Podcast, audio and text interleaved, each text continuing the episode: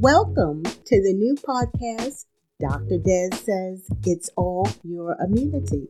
In the podcast, we will explain the medicine and science behind your health through topical discussions, conversations, in depth analysis, and interviews.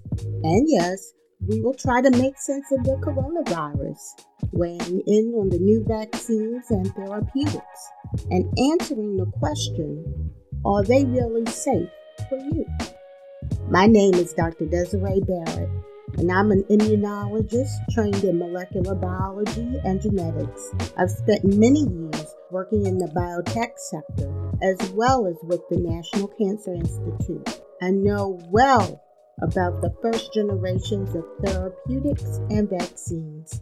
I've also seen firsthand how health is directly impacted by how much you understand the medicine and science behind the treatments. And it has been my passion to inform, enlighten, and even entertain where I can to make the complex issues surrounding health something accessible to you.